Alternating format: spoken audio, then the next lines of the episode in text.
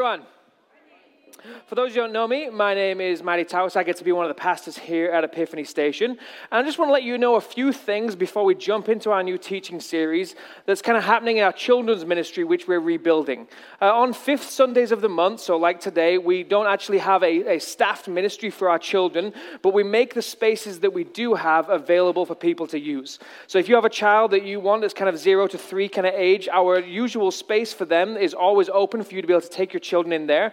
And then we have two more spaces kind of adjoining this room. There's a large one that's kind of a family space where all the, the audio and video is piped through into a TV. And then straight through this kind of one way glass here, we also have a quiet room. So if you need some privacy with your child, you can feel free to make use of that. You don't actually enter it through the glass, you go around and there's doors and you'll find it that way.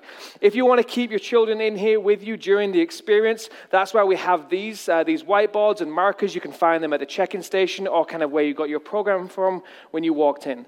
As we continue to rebuild our children's ministry from the ground up, we just want to invite you, if you want to be a part of that and come alongside us to put some time into it, we would love you to do that. You can find one of these, our green connection cards, out by the welcome station.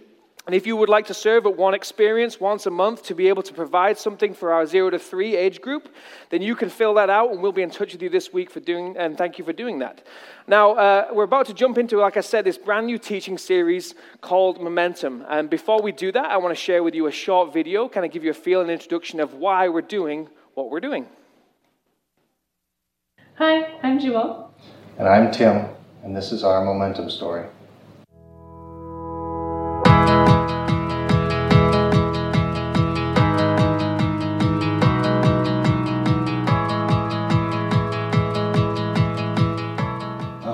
Money horror stories. Well, it's more of a story of my own foolishness.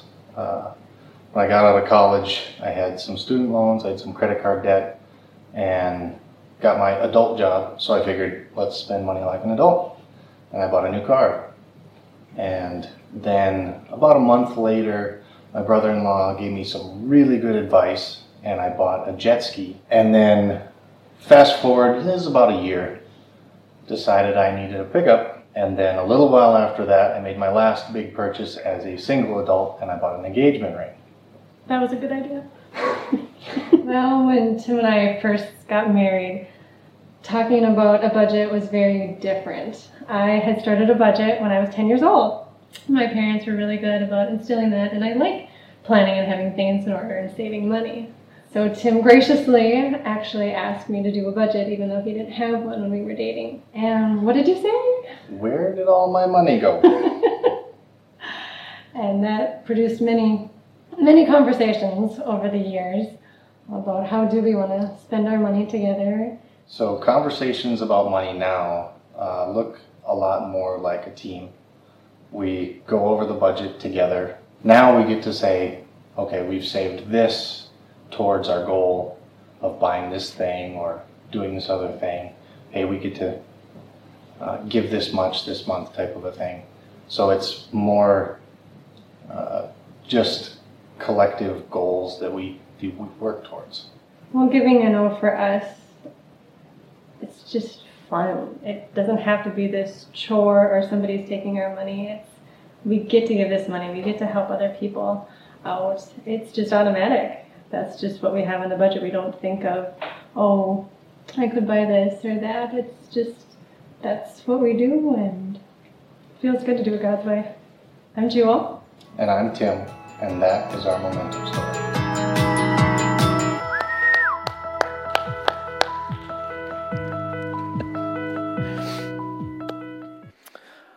Uh, so, like you might have gathered uh, from that, where over the next few weeks, we're going to be doing something that is actually going to feel quite unnerving and quite uncomfortable. And then we're going to keep doing it and then keep doing it and keep doing it some more. Because for the next six weeks, what we desire to do as an entire church family is have tough, difficult, challenging conversations on the topic of money. This series is built on the belief that we have that if we take small steps towards doing things the way that God has always wanted us to do them with money, it can make a monumental and magnificent change into our future. And so that is what we're striving to do, is to start these conversations today. Now, already, right off the bat, that as we talk about money, and we happen to be talking about money in a place that we might want to consider calling the church, that there is already going to be a defensiveness about the conversation. And so I want to promise you something that if I break this promise during this experience, you are well within your right to chew me out however you see fit. I promise that this momentum series is not about you giving us money. This Momentum Teaching series is not about you giving money to Epiphany Station. What it is about is us seeking to do what we think is most important. Epiphany Station exists to love God and love people, period. And in our existence, we have seen money become a roadblock to both of those things for people. We have seen money come in the way from people trying to love each other. We've seen money drive a wedge in families and end marriages. We have seen money become a contest between people and God and seeking to kind of win out of this arrangement of argument that doesn't seem to go anywhere. And so we're going to talk about money, we're going to talk about it a lot because it actually has a lot to do with how we love God and how we love people. So we're going to talk about earning it, how to earn it, how to earn it honorably, how to earn it in such a way that it doesn't just fly out the door. We're going to talk about spending, we're going to talk about debt, we're going to talk about saving it, we're talk, going to talk about giving it all with the desire to tune our hearts into what God actually wants us to think and know about money. And so, over this series, we have what we call a core text. It's really a foundation upon which we build the entire thing. And the core text for this series is found both in the narrative of Jesus' life by Luke and Matthew a teaching that Jesus gives on money, and he gives this capstone to it, which I think simply and beautifully highlights why it's so important for us to talk about money. In Luke's narrative, in chapter 12, verse 34, Jesus said that wherever your treasure is, there the desires of your heart will also be. Wherever your treasure is, whatever you crave, whatever you want, whatever you desire, that's where your heart's going to go. So, depending on what you think about money and possessions and earning and spending and giving, that is going to motivate your affections. It's going to motivate your love in one direction or another. And so, we can very easily be pointed in the wrong direction, gaining momentum in all the ways that are actually going to hurt. At the same point, we have the opportunity to turn, to change, to get our trajectory on goal with what God would have us do and how our heart can be pulled more toward Him instead of away. And so, through our conversations today and the next six Sundays, through our Financial Peace University classes, and through a discipleship training class called Money 101, we're going to keep talking about it to gain this momentum in the right direction. So, start off today, we want to have, before we leave here, a view, the view that God has about money. The one thing that He believes about it that we can choose to ignore or accept. Because with the right view on money, we can then make decisions to do it right. With the wrong view, and there are millions of them, it'll always continue to go badly. And so we're having an overarching conversation today, very similar to an overarching conversation God had about 3,000 years ago. It was about 1,000 years before Jesus was even born, and about 4,000 years since the Vikings won a Super Bowl. And hey, it's our year. This is the year. This is it. It's ha- no, it's not shouldn't lie in church. Anyway, God gathered all of his people together and he had this conversation with them to help them understand this thing that was super important to him and he knew would be super important to them the good, the bad, and the ugly sides of money and how it can lead us in one direction or the other. So in Deuteronomy, this old history narrative book of it, we see this conversation. This is simply what God said. In verse 10, you've eaten your fill, be sure to praise the Lord your God for the good land he has given you. But that is the time to be careful. Beware in your plenty, you do not forget the Lord your God and disobey his commands, regulations, and decrees that I'm giving you today. For when you've become full and prosperous and have built fine homes to live in, and when your flocks and herds have become very large and your silver and gold have multiplied along with everything else, be careful do not become proud at that time and forget the Lord your God who rescued you from slavery in the land of Egypt. Do not forget that he led you to the great and terrifying wilderness with its poisonous snakes and scorpions where it was so hot and dry. He gave you water from a rock. He fed you with manna in the wilderness, a food unknown to your ancestors. He did this to humble you and test you for your own good. He did this so that you would never say to yourself, I have achieved this wealth with my own strength and energy. Remember the Lord your God. He is the one who gives you power to be able to be successful in order to fulfill the covenant he confirmed to your ancestors with an oath. In summary, people are forgetful. People are incredibly forgetful. All people always have and always will be forgetful people. And we are not so different from those people. We might live in slightly nicer housing with better sanitation and access to Taco John's. I mean, something's better, something's worse. And in that, we still have the tendency to be very forgetful. And we can forget the most important thing about our very existence. And so God brings this warning right off the bat. And he says there's a very particular type of lifestyle and a time when you should be most afraid of forgetting what's important when you're full. He paints this picture, which I think is epitomized by right after Thanksgiving dinner.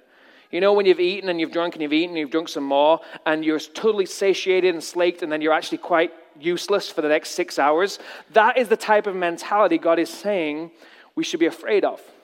That your entire life could be lived out like that. And it will happen when you've eaten your fill, when you feel prosperous, when there's plenty to go around, when you have a roof over your head, when there's a car in the driveway, when there's food in the pantry, when there's money in the bank, you will be very likely to forget why you have any of those things.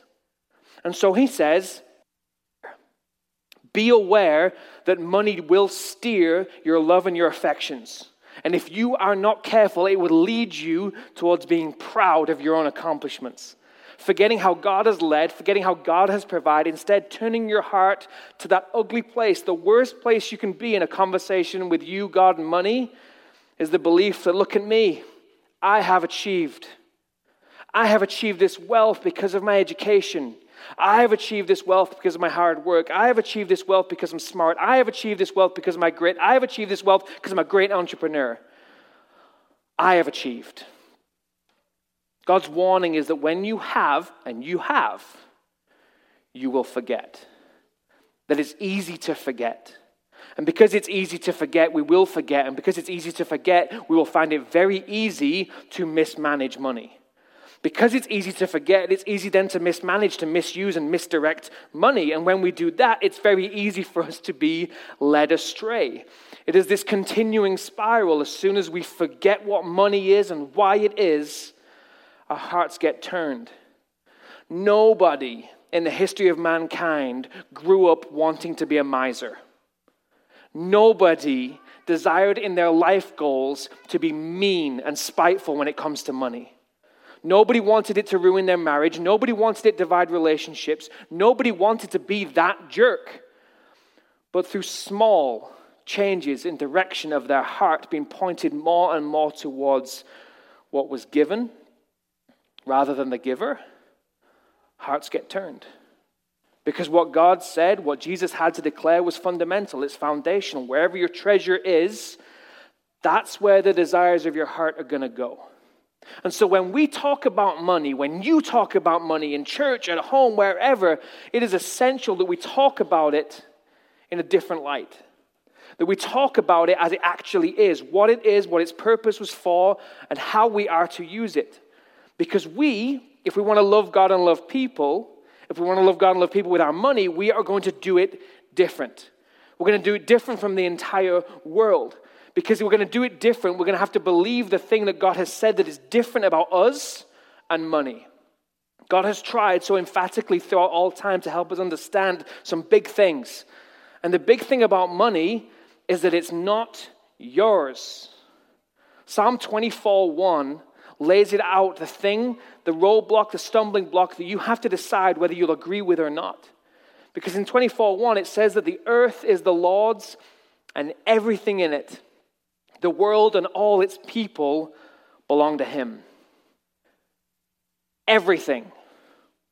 Categorically, everything. Fully, everything. All the people that have ever been and ever will be, those that have been born, those that have been sustained to this day, belong to God. every animal, vegetable, or mineral, every bit of food, every bit of material, every bit of information, all of it is actually already owned by God. So, however, we might use those things to earn money, He already owns them. And so that means all the trillions and billions and thousands and hundreds and tens and dollars and cents and pounds and pence, all of those things already belong to God. None of it is ours. And anything that we do have was given. Anything that we have at all was put into your possession by Him. And this is where it really starts to grate and rub against our liberty and our feelings of autonomy. We didn't carve it out, we didn't earn it. He gave it. He gave it so that you would know that you're provided for. He gave it so you know you're loved. He gave you the power to succeed. He gave you the ability to love Him back and to love those around you. And so, where we differ from the rest of the world when we think about money is we don't even think about money as ours. Now, this is a difficult concept. This is a difficult thing to wrap your head around. And if you're here today and you're like, I'm not really into this Jesus thing, loving God and loving people, that's not for me, I can promise you the idea of giving your money over completely and wholly to Him is not the first thing you're going to want to do this afternoon. Because in fact, this is one of the most difficult things believers for decades struggle with, continue to struggle with, because it is one of the most deepening, one of the most dependent, and one of the most maturing beliefs we can hold on to and live out. You might be here and you do say, okay, I do believe in God and I do believe that, you know, He has provided something, but I'm struggling with Psalm 24 that says absolutely everything's His. That absolutely everything I have actually belongs to Him. When we find that difficult, what we're finding difficult is that God is saying actually who He is. And we have to decide He either is the God of everything or He is some smaller God that He's never claimed to be. Or maybe it's that you do believe in God, you are a follower of Jesus Christ, but uh, God doesn't seem to be living up to his end of the deal. Like there's not enough money coming in for me even to think about whose it is. God doesn't even seem to be providing. That can do one of two things to us. That can make us walk out of here bitter and resentful, or it can make us want to have a conversation about maybe how we're not on track, about maybe how there's something that God wants to show you about money and something that he could show you about what he actually wants to do with his money. No matter where you're at and where you're coming from today, all that God has ever tried to offer is kind of an unveiling, and an understanding of the type of relationship he wants to have with you. Because it's a unique type of relationship. He calls it a covenant. A covenant relationship, the closest thing we get to it in this when on earth here is marriage, in which we agree to love each other. We agree to love one another and to learn how to love one another and then to keep doing it. And so God lets us know his side of the covenant. In Deuteronomy 8:18, 8, it says that we're to remember the Lord your God. He is the one who gives you the power to be successful in order to fulfill the covenant he confirmed with your ancestors. His side of the covenant is to provide. His side of the covenant is to give. His side of the covenant, the covenant is to give you the ability to be successful. And then it lets us know our side. For it says that when we've eaten our fill, when we've received from our God, we need to be sure to praise, to remember, to thank God for all the good things. We praise, we show affection, we show love. That's the covenant. Part of the covenant that we have with our God, if we want it, is that that's how He loves and that's how we love. God provides and we praise. He does Him and we do us. And that is the thing that He has wanted us to know for so long, and maybe why it's not been going so well so far. Now, as with any conversation we have here, this is a really easy one for you to ignore and dismiss. It is, because it's hard and it's challenging. And if you believe in it and you follow it, it will actually make you use money differently. But if any change is going to happen, if anything is going to get better, if you're going to get more peace about it, more joy about it, if money's going to mean anything different ever, it will be because you make a decision to make it different. God has been consistent on his side of the covenant. He has been the standard on his side of the equation. Any inconsistency is in us. Any fickleness, that's down to you and I. If we desire the type of relationship God wants to offer, it means us coming to agree with what's on offer. And so, as we wrap up, I have some very tangible things that I want to challenge you to do today. Steps to take to move you and to move your heart closer toward loving God and loving people with your money. And here's the first it's really simple, it's really easy, and you can all do it. And we're all going to feel really accomplished when we do. You decide, one or the other, that it's God's money or it's not God's money. It's a really good place to start from because it'll help every conversation you ever have from then on. If you decide that it's God's money, then decide that it's God's money and actually live like it is. If you decide that it's not God's money, you're off the hook. Go and do whatever you wish. But in that, we shouldn't expect that covenant relationship with God to be something that He fulfills also. The key about understanding what you believe in and how you will live it out is what you can then expect on the back end. And I want you to own your decision. I want you to believe what you believe so that you know what to expect. And if you can decide whether it's God's money or not God's money, I actually want to challenge all of you, no matter what you decide, to do the next thing, which is incredibly practical. And I want you to do it this afternoon. I want you to do something to help you see the money. I want you to help you see that there is something coming to you that God says He is providing. Doesn't matter if you're single, you're married, you're a teenager, I want you to do this. You might have done it before, but I want you to do it again, or if you've done it before, to get it back out and look at it. I want you to see something. I want you to do something that 59% of all people in your country won't do. And I want to challenge you today to create a budget for your house, for your life. To create a budget. A budget means to be able to see the money that's coming in and to make a plan for the money that's going out. Once you fill those out, you can uh, hand those in to me and I'll tell you how much you should be tithing.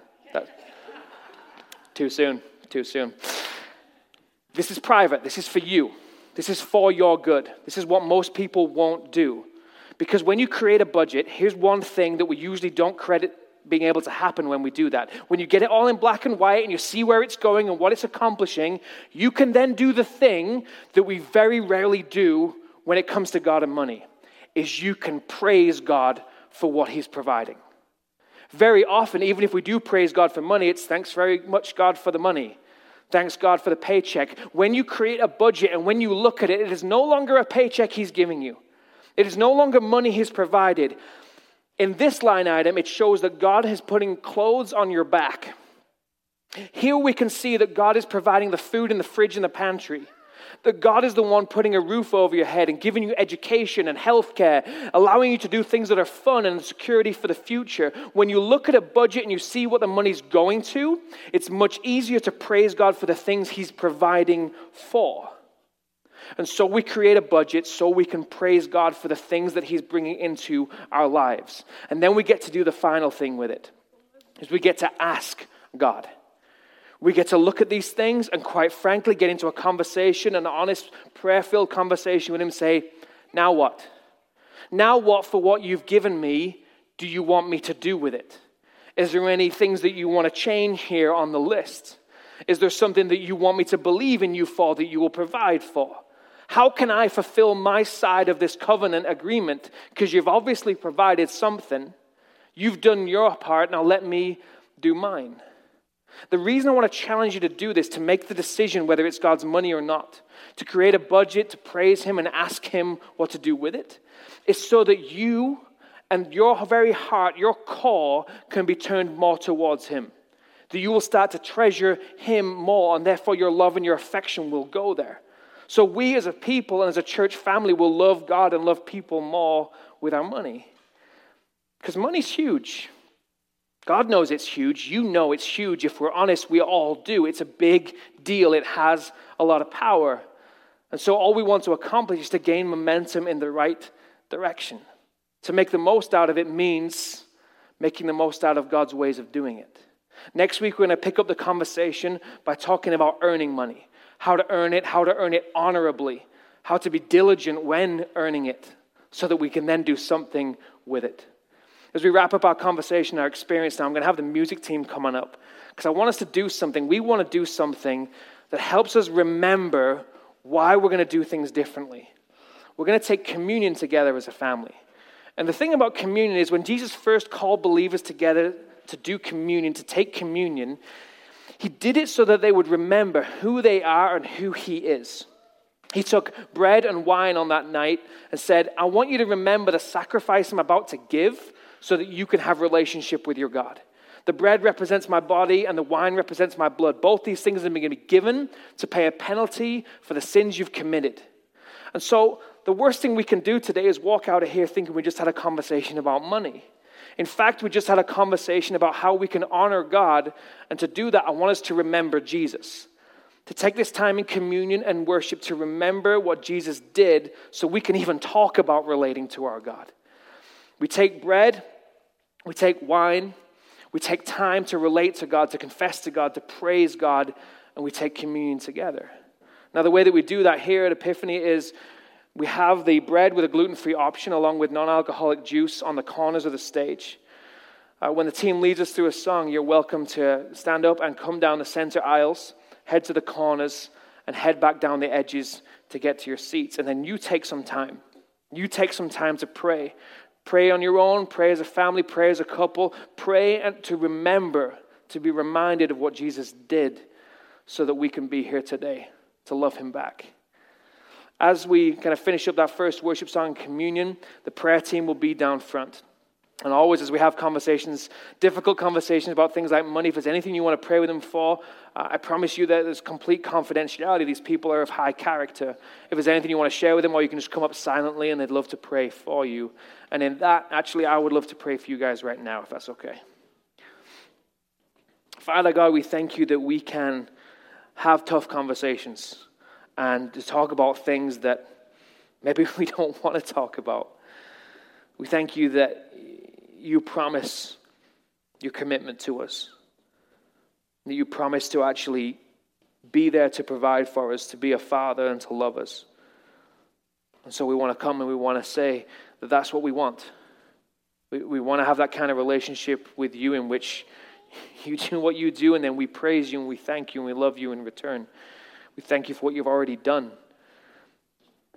God, help us not to put this conversation aside. Help us not to, to flee from it, but help us to see how much it can be utilized to love you all the better. We ask you to do this in Jesus' name. Amen.